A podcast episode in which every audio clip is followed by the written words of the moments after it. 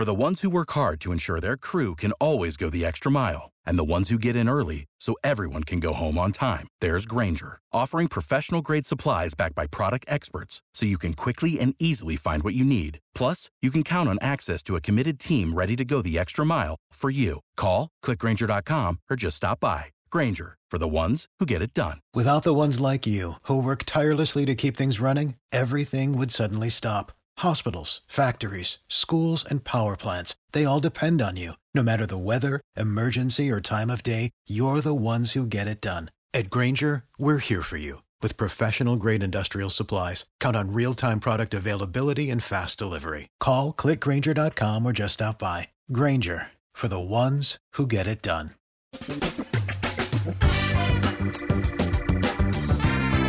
Asculți uh, Antreprenori care inspiră, podcastul în care aducem în fiecare săptămână alături de noi antreprenori din România și din diaspora, sportivi de top, trainer, coach, proprietari de afaceri și tineri antreprenori aflați la început de drum. Numele meu este Florin Roșoga și din 2015 până astăzi am stat de vorbă cu mai mult de 300 și ceva de astfel de oameni. Am publicat totul cu intenția de a ajuta tinerii și antreprenorii români și a le oferi acces la poveștile acestor oameni și la experiența lor. Cred cred că unul dintre cele mai bune moduri de a progresa, de a crește noi, afacerea noastră, cariera noastră sau pur și simplu de a deveni oameni mai înțelepți, să zicem, mai buni în ceea ce facem, este învățând de la alții care au reușit deja. Cu cât petrecem mai mult timp cu oameni mai deștepți ca noi, mai experimentați, cu atât avem mai mult șansa de a progresa. În final, suntem media oamenilor cu care ne petrecem timpul, fie și virtual, online. Iar podcastul Antreprenor care inspiră îți oferă ocazia să petreci timp cu oameni de la care poți învăța pentru a deveni și tu un antreprenor care la rândul tău să inspiri pe ceilalți. Începem imediat podcastul, câteva cuvinte înainte. Notițele la acest podcast, linkurile, linkurile către cărțile recomandate, către instrumentele folosite de invitații noștri, le găsești pe site pe www.florinosoga.ro podcast. Aplicațiile de podcasturi, fie că e vorba de Spotify, de iTunes, Castbox, TuneIn sau orice altă aplicație, de obicei nu afișează notițele doar ca să știi chestia asta. Deci dacă vrei să verifici linkurile menționate, va trebui să mergi pe site. De asemenea, acest podcast și foarte, foarte important, este realizat cu sprijinul sponsorilor noștri, o serie de companii care ne susțin proiectul și ne ajută să-l creștem și vreau să le mulțumesc și cu această ocazie pentru tot sprijinul și o să spun imediat câteva cuvinte și despre aceștia. Podcastul este realizat și datorită cursurilor online pe care le oferim și care ne ajută să-l susținem. La finalul acestui episod voi spune câteva cuvinte despre asta, despre, despre aceste cursuri, vei avea și un link și poate te interesează să susții și tu proiectul acesta. Acum, hai să începem și să petrecem timpul cu antreprenori care inspiră. Audiție plăcută îți doresc! Antreprenorii invitați în podcast au curajul să facă schimbări în viața lor și să caute activitatea care îi împlinește. În puterea schimbării crede și Best Jobs, care oferă utilizatorilor săi instrumente pentru a-i ajuta să schimbe în bine organizația lor. Prin algoritmi de ultimă generație, Best Jobs ajută angajatorii să găsească cel mai bun candidat pentru poziția disponibilă. În plus, la Best Jobs plătești doar pentru rezultate pentru acei candidați care îți plac. Intră pe Best Jobs acum și adaugă jobul tău. Bine ați venit la un nou episod al podcastului și îl am astăzi alături de mine de la Sibiu pe Mihai Dăncilă. Mihai este fondatorul Consiliul Web și o să ne spună mai multe despre activitatea lui imediat. Mihai, ce faci? Cum ești? Salut! Salut ție și ascultătorilor noștri. Vă transmit salutări calde de la Sibiu și mă bucur că sunt alături de tine astăzi aici. Cum e vremea la Sibiu, Mihai? Aici la Cluj din orat când iese soarele, deși asta e o zi de soare și se presupune că ar trebui să fie cald de dimineața până seara. E foarte cald la Sibiu atât ieri, a fost foarte, foarte cald. E zi de, de mers la, la piscină, zi de mers la strand. E destul de greu cu jobul, să zic așa, și cu proiectele în perioada aceasta, când vezi că afară e atât de cald și te cheamă sau muntele sau apa. Și în perioada aceasta cu ce te ocupi? Care sunt proiectele în care ești implicat sau care te concentrezi în mod special în zilele astea? Păi um, în zilele acestea am un proiect bazat pe niște traininguri de comunicare care le facem în cadrul unor instituții publice. Încercăm să schimbăm modalitatea de comunicare a angajaților cu pacienții respectiv, cu clienții instituției respective De asemenea, un proiect de care ne ocupăm uh, este un site, un site de produse de curățenie în care suntem uh, coparteneri și avem un obiectiv foarte clar stabilit aici de a deveni numărul unu în uh, preferințele românilor. Și proiectul nostru, să zic așa, de suflet, care e un proiect internațional, care l-am început în urmă cu două luni de zile și prin care încercăm să conectăm businessurile din România care produc transformatoare cu companiile mari de afară care produc componente pentru transformatoarele respective. Mihai, noi am apucat să stăm puțin de vorbă la Business Days la Iași și mi-ai spus niște lucruri interesante despre ceea ce ai făcut în trecut. Care e povestea ta? Cum ai început și cum ai ajuns până aici? Cum ai ajuns să faci ceea ce faci? Am început undeva la 17, 16-17 ani să fiu angajat, așa între ghilimele, pentru că făceam sport de performanță și am reușit să am niște venituri din această zonă, deci am reușit să îmbin pasiunea cu partea de a mă descurca singur, a avea propriile mele finanțe.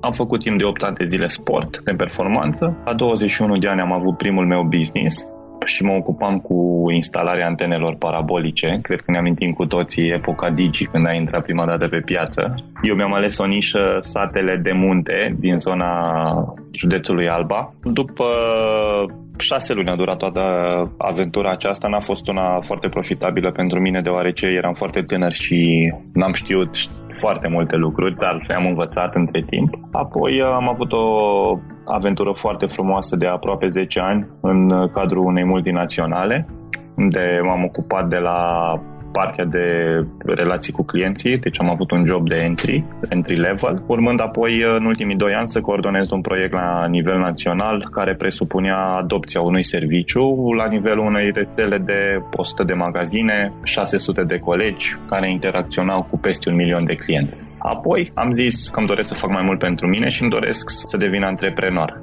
Și asta a fost în urmă cu un an și jumătate, aproape doi ani de zile, am plecat din corporație. Am avut uh, primul business, a fost uh, unul în curățenie, ca să fie așa sport, corporație, curățenie, să zic așa.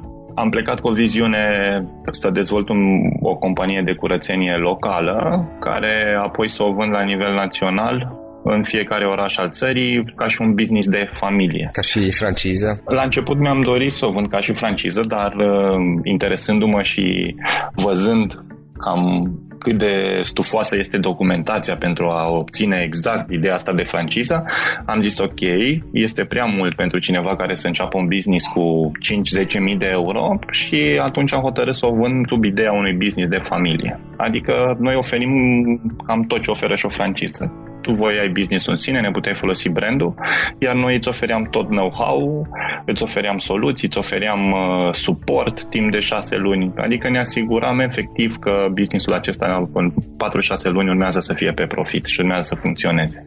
Însă, în momentul în care am ajuns la 20 de angajați, o companie importantă din mediul internațional, mai exact din Italia, cu peste 1000 de angajați, a venit și a cumpărat el ea, să zic, toată afacerea aceasta, dorind să o multiplice ei, dorind să o alinieze brandului pe care ei deja l-aveau în străinătate. Din păcate, compania respectivă nu a ținut cont de faptul că Italia nu e România și România nu e Italia și după șase luni după ce a fost cumpărată, firma a intrat în faliment, societatea a intrat în faliment, aplicând exact aceleași uh, sisteme care le aveau în Italia și pe businessul din România. Da, dar în practic tu deja ieșisei de acolo, da? Da, da. Eu am ieșit uh, în momentul în care au venit ei, am mai stat o perioadă de câteva săptămâni pentru a le oferi, a face transferul astfel încât partenerii și clienții să nu-l simt. Către noua conducere. Sigur că da. da. Apoi am uh, revenit la o mai veche dragoste de-a mea și anume partea de externalizare servicii și am pus bazele unui mic call center care se ocupă cu externalizarea serviciilor de vânzare și de suport client. Adică dacă tu ai un produs, putem să fim noi echipa ta de vânzări pentru produsul sau pentru serviciul respectiv. În general vindem uh, softuri online, mai puțin produse. Dar suntem foarte deschiși la orice fel de colaborare. Și cam asta facem în momentul de față. Pe lângă cele care le-am spus la începutul interviului. Cum ai făcut schimbarea către ultima companie, către cea de vânzări, practic telesales? Înainte, corectează dacă greșesc, tu practic de la businessul de curățenie ai trecut la cel de telesales, nu? Da. Okay. Și sunt un pic diferite totuși. Sunt foarte diferite, la fel de diferite cum a fost trecerea de la un job de management care îl aveam în cadrul corporației la un job de curățenie. Clar. Pentru că, îți dai seama, da. nu știam să fac curățenie, știam doar să dau cu aspiratorul. Cred că ce știe să facă fiecare dintre noi, să șteargă un praf. Da. Și șocul a fost și mai mare în momentul în care a trebuit să fac lucrurile acestea și la foști clienți de-ai mei foști directori de companii, foști oameni politici și așa mai departe și mă întrebau, zice, da, Mihai, ce faci? Altă dată eu, noi veneam și stăteam la tine să putem să vorbim cu tine într-un birou, acum vii și ne cureți pe jos la noi în casă. Însă, de fiecare dată când mi-am pus, mi-am setat un obiectiv uh, de genul acesta, de fiecare să ajung la nivelul pe care mi l-am dorit. Îmi place să schimb așa macazul, să zic, atât timp cât există un gram de pasiune în ceea ce fac și un, și un gram de dorință. Partea de curățenie, în momentul în care am încheiat-o, Uh, eu știam foarte clar că îmi doresc să revin în zona de vânzări și îmi doresc să revin uh, în zona de vânzări ca și consultant, cât și ca și, ca și expert, ca și specialist. Pentru că, în paralel cu partea de curățenie, uh, ofeream consultanță unor companii din România pentru echipele lor de vânzări o, un fel de consultanță diferită față de ceea ce se întâmplă în momentul de față în piață, pentru că toată lumea fuge de serviciul ăsta, adică ce înseamnă consultanță? Nu, noi nu avem nevoie. Adică noi ca și români, ca și pe popor latin, suntem genul care le cam știm pe toate. Da, le știm pe toate, da. e destul de greu să acceptăm să vină cineva din afară să ne spună părerea lui sau să ne spună cum să faci. Ei bine, noi eu promovam un concept care se numea Training on the Job, și mergeam cu vânzătorul sau respectiv managerul de vânzări timp de trei zile. Petreceam trei zile împreună. De la discuții, la planuri, efectiv mergeam și vindeam împreună. După care urma o zi de feedback, o zi de planificări și cam asta era. Iar acum, practic, voi faceți vânzări în general pentru softuri, îmi ziceai tu. Pentru softuri, care, în general pentru aspecte online, aspecte care nu necesită un training de produs foarte amănunțit. Am făcut o perioadă de timp și vânzarea de lead-uri, adică am vândut pentru un client uh, din Timișoara, am vândut niște componente electronice, însă doar deschiderea de ușă, să zic. Am identificat noi clienții, am luat legătura cu ei și am stabilit întâlnirile. Fiind vorba de aspecte foarte tehnice, vânzarea se finalizează în zona tehnică și neavând competențe în această zonă, nu putem să finalizăm o vânzare pentru produse care costă de la 10.000 de euro în sus. Și în momentul de față lucrați cu clienți uh, și de la noi sau numai din afară? Deocamdată lucrăm cu clienți doar din România, obiectivul meu până la finalul anului 2016 este să avem și un client internațional. Și prospectăm piața din uh, Statele Unite în momentul de față. Da, practic vreți să vedeți pe limba engleză. Mihai, dacă ar fi acum să gândești un pic la momentul în care a început, da, vis-a-vis de momentul în care ți-a început prima afacere, care ar fi trei sfaturi, trei idei pe care le-ai dat cuiva care acum este în zona de startup? Tocmai așa a început uh, o mică afacere. Nu știu dacă le-aș numi neapărat sfaturi, dar aș putea Idei. spun trei, trei aspecte care m-au impactat pe mine. Cel mai greu lucru care mi s-a părut la startup este momentul în care nu ai o direcție foarte clară nu știi foarte exact ce vrei să faci. În momentul în care simți că nu știi foarte exact ce vrei să faci, nu te apuca să faci nimic până nu-ți delimitezi foarte clar ce faci. Și eu îți propun aici un exercițiu, ce faci astăzi, ce faci mâine, ce faci peste un an, peste 5 ani, peste 10 ani și peste 50 de ani toate aceste etape, pentru că dacă vei ști ce vei face peste 50 de ani, ce-ți dorești, pardon, să faci peste 50 de ani, cu siguranță o să știi exact care e drumul tău. 2. Atunci când îți faci planul în materie de finanțe, în materie de bani, fi cât se poate de realist. Și fă un scenariu în care business-ul îți funcționează timp de șase luni fără niciun fel de încasări. Și spun șase luni pentru că, indiferent dacă ești în servicii sau în produse, șase luni, din punctul meu de vedere, este o perioadă de calibrare cu piața în care tu te afli. Și trei, încearcă în permanență să te dezvolți, încearcă în permanență să fii mai bun, pentru că afacerea ta o să crească până la nivelul la care ești tu. Cum poți să faci asta? Participă la seminarii de... Ce înțelegi prin nivelul la care ești tu? Asta este un lucru interesant și e o concluzie la care am adus și eu în particular, dar hai să o extindem puțin, să ajutăm ascultătorii să înțeleagă. Ce înțelegem prin afacerea va crește până la nivelul la care ești tu? Nivelul la care ești tu este, putem să o numim chiar ca și o cifră, o cifră care nu are uh, nu are, să zic, o, o limită de, superiori, de superioritate, adică nu putem să o numim infinit, însă este o limită superioară, corect. Este efectiv cam ce poți să faci tu la momentul ăsta și ce poți să faci tu dacă înveți să mai faci ceva. Îți dau un exemplu. La un moment dat, în cadrul companiei de telesales, am avut o campanie care contacta clienții prin e-mail-uri. Însă nivelul nostru de cunoștințe la nivelul e mail trimise către clienți era unul destul de limitat și noi nu ne puneam foarte mult în bolul în care se afla și clientul. Adică noi trimiteam niște e mail din punctul nostru de vedere.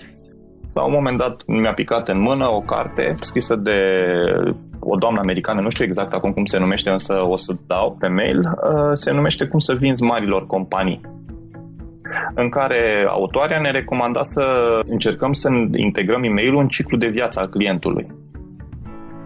Adică să cunoaștem exact cum se comportă clientul în viața de zi cu zi, ca să știm exact care e momentul și care e tipologia mail-ului pe care urmează să-l trimitem către ei. Și transpunând-o chiar în businessurile din România, pentru că nu tot ce scriu americanii putem aplica și aici. Bă, într-adevăr așa era, pentru că dacă eu îi scriu unei corporații și îi scriu directorului de resurse umane care are 2000 de oameni în subordinea lui și care primește poate că 50-100 de mail-uri pe zi, clar trebuie să-i scriu niște lucruri concrete și niște lucruri care să-l facă să deschidă e mail respectiv, începând de la titlu până la componența mail-ului, până la mă primi să vorbesc cu el, până la finalul mail-ului.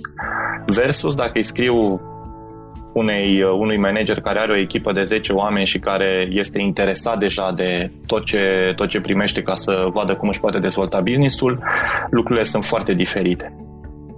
Până în momentul în care noi nu ne-am specializat să știm exact ceea ce să transmitem în funcție de nivelul clientului, n-am reușit să vindem. Și din momentul companiei mele, în fiecare dimineață, de la ora 8 la ora 10, toată lumea citeam. Două ore adică, pe zi. O oră. O oră, o oră era, de la 8 la 9, scuze mă, 9, da. da.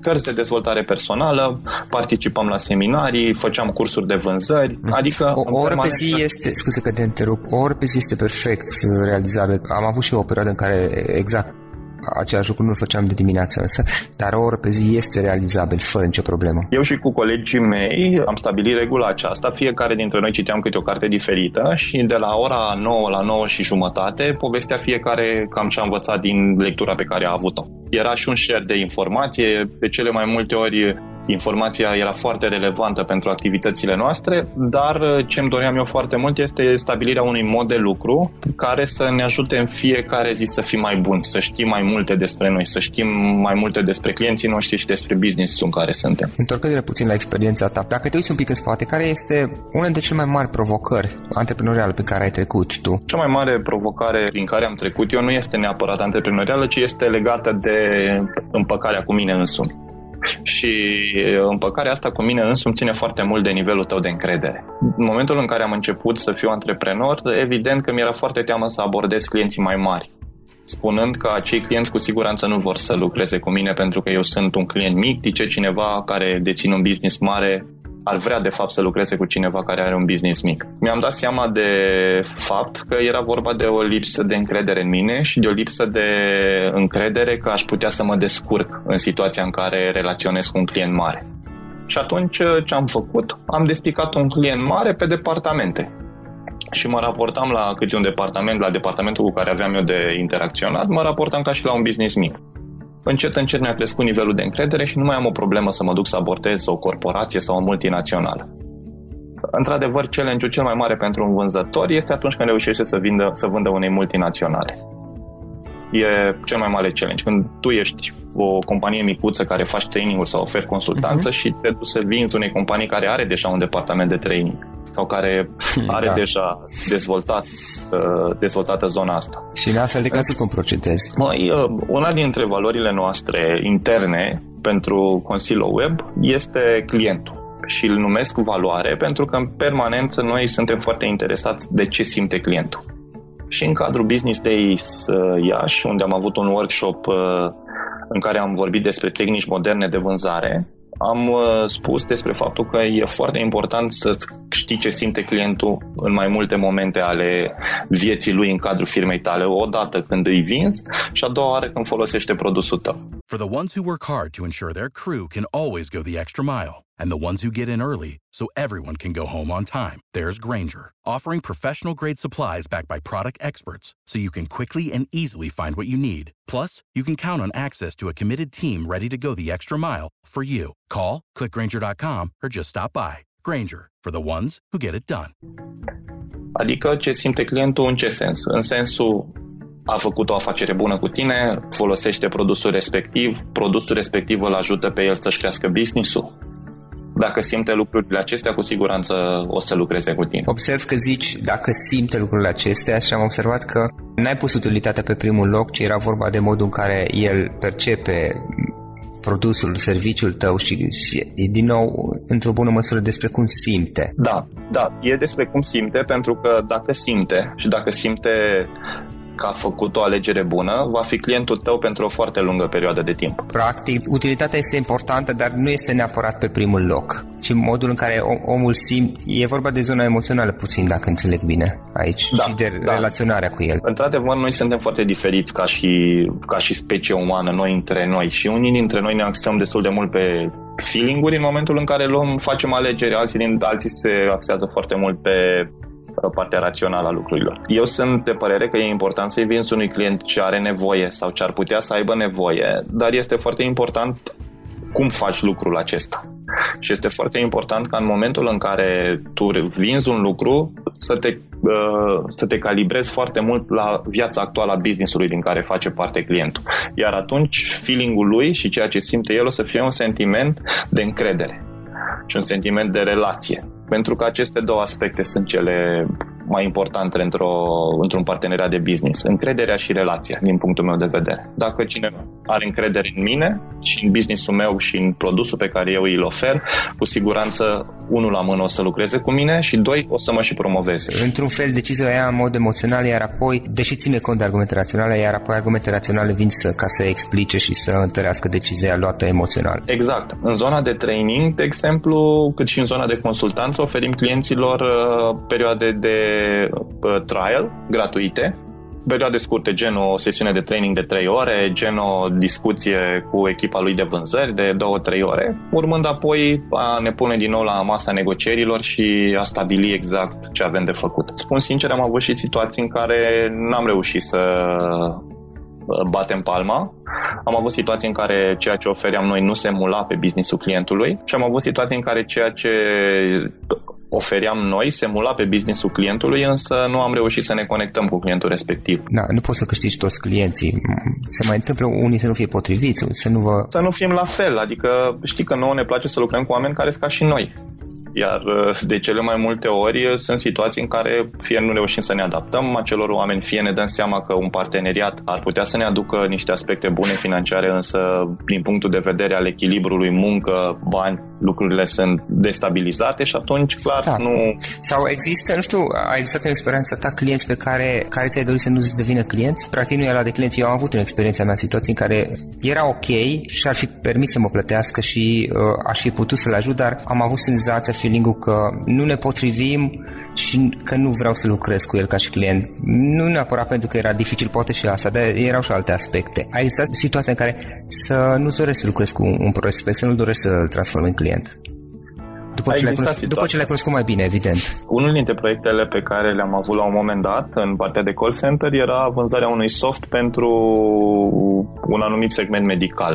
Un soft care era destinat de fapt clienților și care clienții erau ajutați să se programeze mult mai simplu, le ușura oarecum sistemul de programări și reușisem să-i vindem clientului respectiv, însă clientul era foarte atehnic și nu reușeam nici cum să facem o implementare corectă. Mai mult el trebuia să-și gestioneze ulterior și nici nu era deschis să învețe. La, să învețe în contextul în care erau niște lucruri extrem de simple, dar efectiv clientul nu era deschis și își dorea în permanent să folosească caietelul de notițe. Ei bine, la un moment dat ne-am dat seama că genul acesta de clienți noi nu avem cum să-i ajutăm pentru că nu vor ei să-i ajutăm. La început, pentru că ne doream foarte mulți clienți, ne doream foarte mult să intrăm în piață, făceam eforturi supraomenești ca să menținem și genul acesta de clienți în cadrul companiei. Ei bine, am învățat foarte mult că dacă investim atât de mult timp în a ține genul acesta de clienți legați de compania noastră, riscăm să nu mai investim timpul suficient pentru clienții care își doresc cu adevărat să fie aici.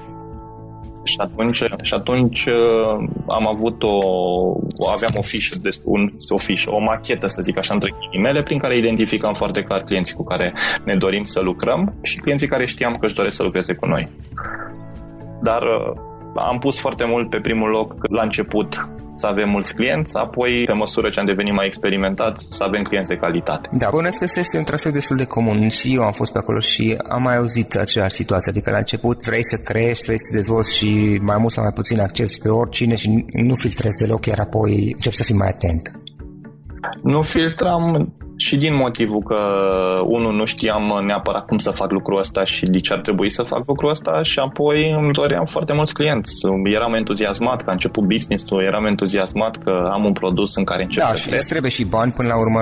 Și partea financiară era la același nivel, adică uh-huh. tot la nivelul zero de importanță. Adică aveam mare nevoie să, să susținem business-ul da. ăsta. Mihai, poți să ne recomanzi o carte care crezi că ar fi utilă cuiva care acum aș începe o afacere? Mai în materie de cărți, eu aș recomanda ca orice îți cade în mână să citești. Uh-huh. Cea mai uh, bună carte pe care am citit-o în ultima vreme este o carte a lui Joe Dispenza care se numește Ștergeți obiceiurile nocive.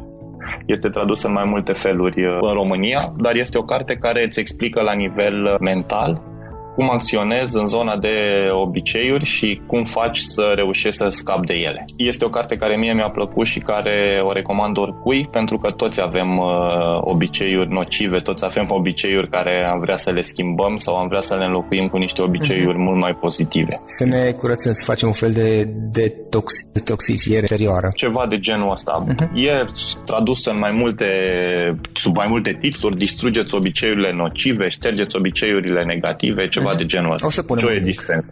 Joe Dispenza, am înțeles. Pe de altă parte, aș avea aici o completare pentru ascultătorii noștri.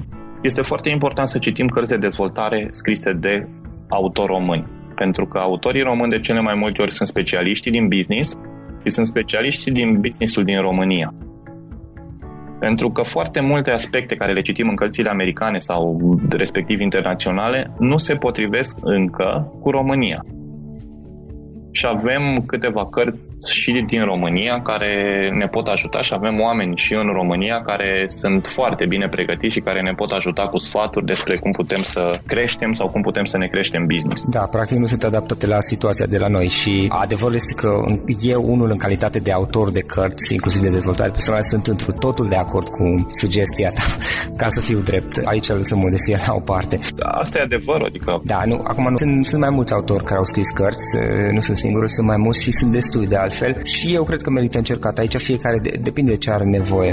Și pe partea de business există cărți bune și foarte bune scrise de autori români. Care e avantajul, printre altele, a cărților scrise de autorii români? E că autorii români chiar există aici lângă noi chiar au conturi de Facebook, chiar au conturi de LinkedIn, chiar au adrese de mail și oamenii aceștia pot fi abordați ok, uite, am citit cartea ta și am văzut în pasajul respectiv ce ai vrut să zici aici. Ne putem auzi un pic. Și chiar știu că autorii români sunt deschiși să facă lucrul acesta. Da, de obicei, da, inclusiv eu când am timp și cunosc și alți autori, când avem timp răspundem, deci nu e o problemă asta, într-adevăr.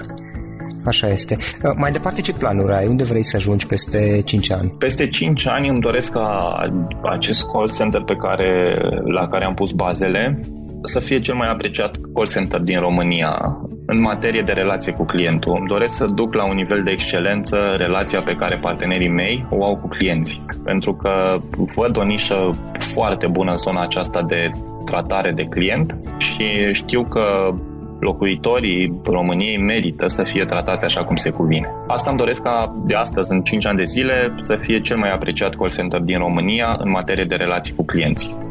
Îmi doresc de asemenea ca și partea de conexiuni internaționale să fie mai dezvoltată. Îmi doresc câte un client mare în fiecare an. Cum îți ziceam, la sfârșitul lui 2017 îmi doresc să am un client internațional respectiv peste 5 ani vreau să am 5 clienți internaționali cu care să colaborez.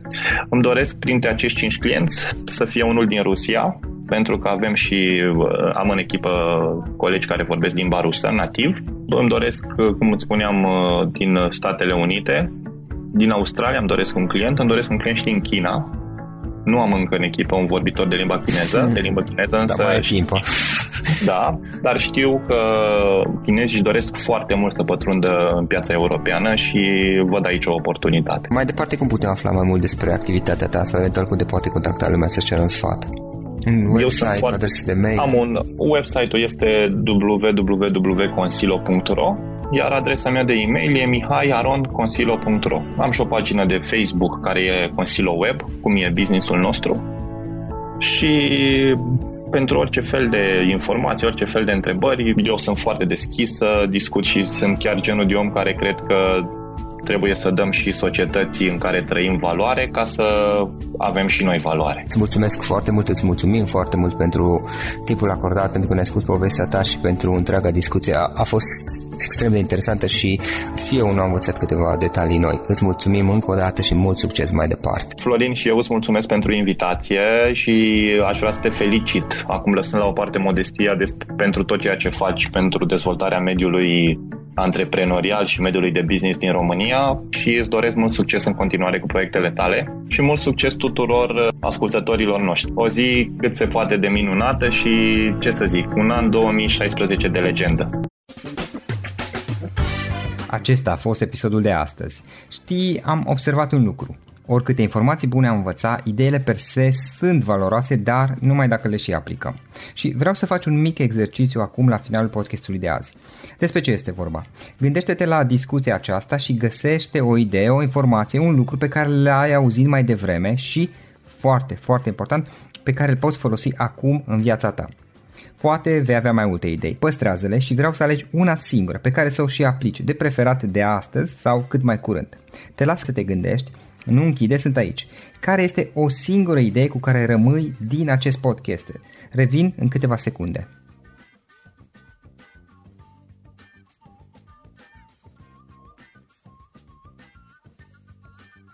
Bun.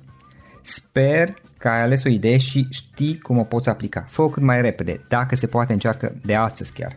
În final îți mulțumesc pentru că ne-ai fost alături și ne auzim săptămâna viitoare la un nou episod. Până atunci, ține minte să aplici acea idee, acea informație la care te-ai gândit mai devreme și să o spui prietenilor, colegilor, partenerilor tăi. Pe lângă a aplica, pe lângă aplicare, faptul că înveți pe alții te va ajuta să asimilezi. Nu ține doar pentru tine ce ai învățat, spune-le și celorlalți, inspiră-i. În felul ăsta vei asimila și tu mult mai bine lucrurile învățate.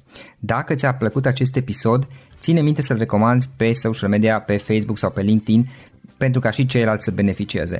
Găsești acest episod cu toate linkurile menționate cu notițele lui și celelalte episoade publicate până acum pe www.florinroșoga.ro podcast. Vreau să mulțumesc și sponsorilor noștri care ne ajută în fiecare săptămână, ne ajută să creștem podcastul Antreprenor ca inspiră. Dacă reprezinți o companie și ești interesat să colaborăm pentru promovări sau colaborări, aștept mesaje la florinaronflorinoșoga.ro În final, iată cele mai importante linkuri. florinoșoga.ro podcast Aici găsești toate sutele de interviuri și podcasturi publicate, le poți asculta sau descărca oricând vrei. Așadar, florinoșoga.ro podcast. Un alt link important este florinoșoga.ro curs. Aici găsești toate cursurile mele. În ultimii ani, pe măsură ce am stat de vorbă cu sute de antreprenori, am publicat mai multe cursuri online cu lecțiile învățate de la ei sau din experiența mea. Te așteaptă aici zeci de cursuri și ghiduri utile care te ajută să începi o afacere online, să-ți administrezi mai bine timpul, să dezvolți abilități personale și un mindset precum au invitații podcastului meu. Toate cursurile sunt online, disponibile de oriunde din lume, la orice oră pe dispozitivul tău, fie că e vorba de telefon, tabletă sau computer. Și când faci comanda, nu uita să folosești codul de reducere pe care l-am anunțat în podcast. Află mai multe pe florinosoga.ro slash curs. Și o ultimă recomandare, florinroșoga.ro slash cărți. Aici vei găsi rezumate de o pagină la majoritatea cărților recomandate în podcast și la multe alte cărți de antreprenoriat, dezvoltare personală, afaceri, marketing, psihologie practică. Sunt rezumate și conțin sumarizate cele mai importante idei ale cărților, astfel încât să-ți dai seama dacă vrei să citești o anume carte sau nu. Așadar, florinoșoca.ro slash cărți și găsești rezumate la sute de cărți acolo. Ne auzim săptămâna viitoare la un nou podcast. Până atunci îți doresc o săptămână excelentă. Pam, pam!